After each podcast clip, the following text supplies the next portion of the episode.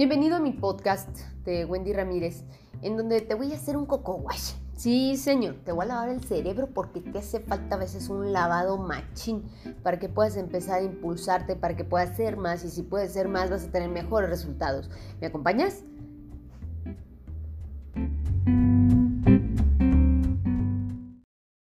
Bienvenidos al día de hoy porque hoy vamos a hablar de un tema padrísimo, me encanta porque la gente de repente nos sentimos detenidos por ciertos puntos que vamos a platicar el día de hoy. Me da mucho gusto estar con ustedes. El día de hoy es mi quinto programa, así que vamos a empezar preguntándonos algo que es muy importante. ¿Cuánto tiempo nos hemos estado deteniendo por sentir que no sabemos realizar cierta actividad? Sí, señor. Es decir, tú quieres ser emprendedor, pero dices, no sé cómo emprender quieres aprender, quieres invertir dinero y dices, pero no sé cómo invertir dinero, quieres lanzarte al estrellato y a la fama de las ventas, pero no sabes cómo hacerlo.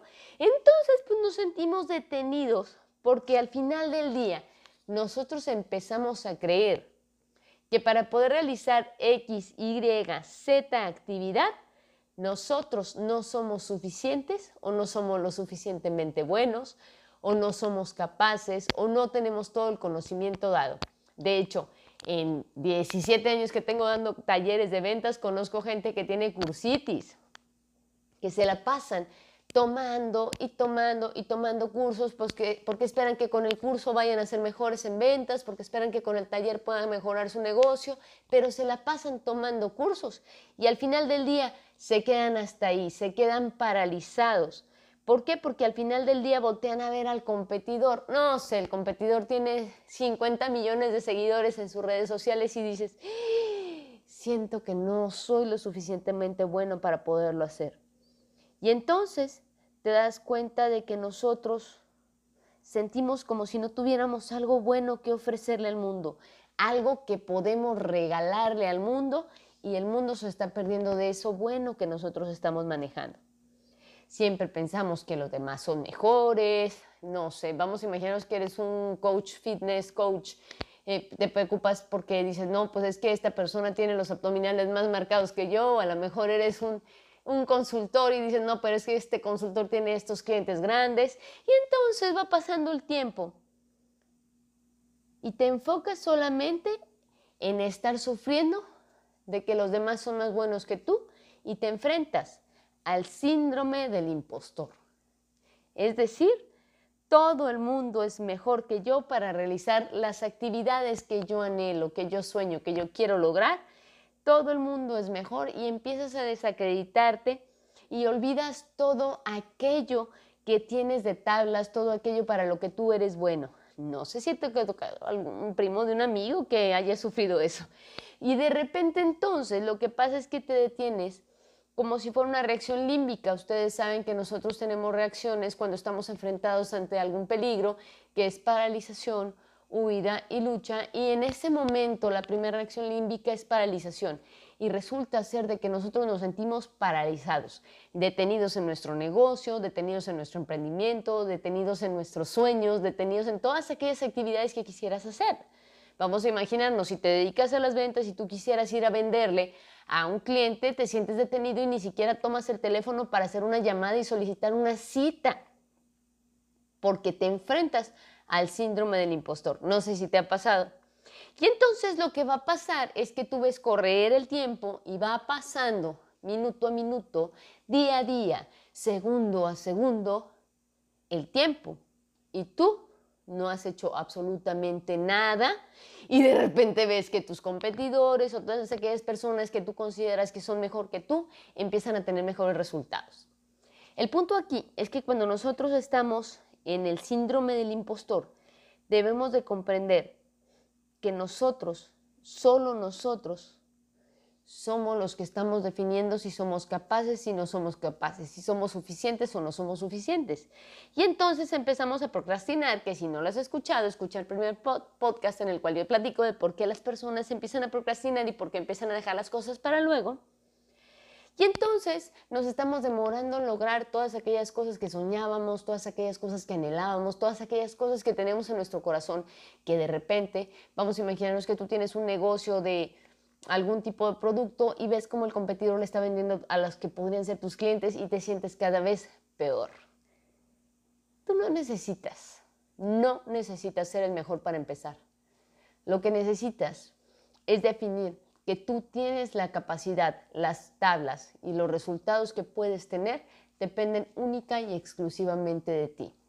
Pero tú tienes que empezar a combatir ese bendito síndrome, el síndrome del impostor. Te voy a pasar el día de hoy, y esa es la intención de este podcast, poder compartir contigo tres, solamente te voy a compartir tres puntos importantes con los cuales tú vas a poder combatir el síndrome del, del impostor. ¿Me acompañas? El primero de ellos es hacer una lista de 43 motivos por los cuales tú eres una persona apta para hacer esa tarea.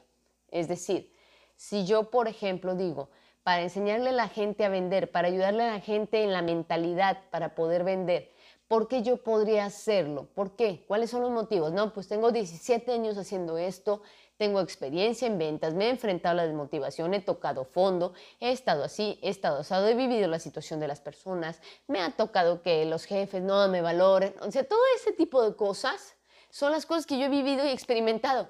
Entonces haces una lista de las 43 por las cuales tú serías bueno para realizar esa chamba.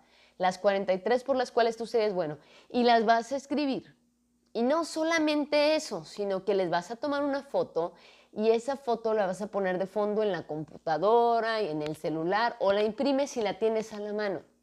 Para que cuando tú te avientes a hacer las llamadas telefónicas, cuando tú te avientes a hacer eso que te estás deteniendo y por algo sientas que te tambaleas, voltees a ver esa lista y te des cuenta de que tienes un montón de cosas que dar al mundo. Tú tienes experiencias, tú tienes vivencias, tú tienes resultados, tú tienes un montón que dar a este mundo. Hay gente, de verdad, hay gente que no sabe que tú no sabes. Punto número dos, cada paso cuenta. Y ojo, los pasos son para adelante, no me vayan a decir que para atrás.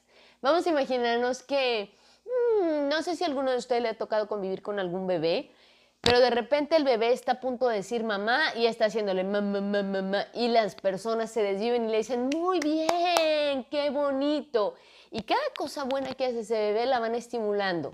Entonces, ¿qué te pido? que cada paso que des, así fuera un paso pequeñito, empieces a considerar que cuenta. Si por ejemplo tú dices, no, pues yo quiero correr, pero siento que la gente es buena para correr, yo no. Si tú corres dos cuadras, está bien. Si tú corriste diez pasos, está bien. Cada paso cuenta. El chiste es que empieces a avanzar y luego avances un poquito más y luego avances un poquito más. Entonces reconoce y empieza a reconocer todos y cada uno de los logros que estás haciendo tú. Punto número 3. Y este se va a escuchar muy técnico, pero lo voy a explicar para que no se me vayan a quedar con la cara de what. A ese concepto se le llama desensibilización sistemática. Es decir, cada persona tiene miedos, eso es normal, todos los tenemos, pero ¿qué es lo que ocurre cuando una persona tiene miedo? Tenemos dos sistemas, tenemos el simpático y el parasimpático. Cuando algo es novedoso, el simpático empieza, ¡wow! Pero si lo vuelves a ver nuevamente, el parasimpático es así como que aburrido, así tal cual, como lo dice para el simpático. Entonces, vamos a imaginarnos que tú tienes miedo, no sé, de volar. La primera vez que te subas a un avión vas a estar temblando, te vas a sentir nervioso y te vas a sentir asustado. Pero la siguiente vez que te subas a otro avión, el miedo que tenías la primera vez no es igual, es decir, disminuye. Conforme tú vas haciendo cosas que te están dando miedo, vas a empezar a disminuir el nivel de miedo que tienes y va a haber un punto en el que lo empieces a hacer mejor. En el siguiente podcast voy a hablar de la importancia de las repeticiones, ya después les platicaré de eso. Para mí fue un gusto estar con todos y cada uno de ustedes.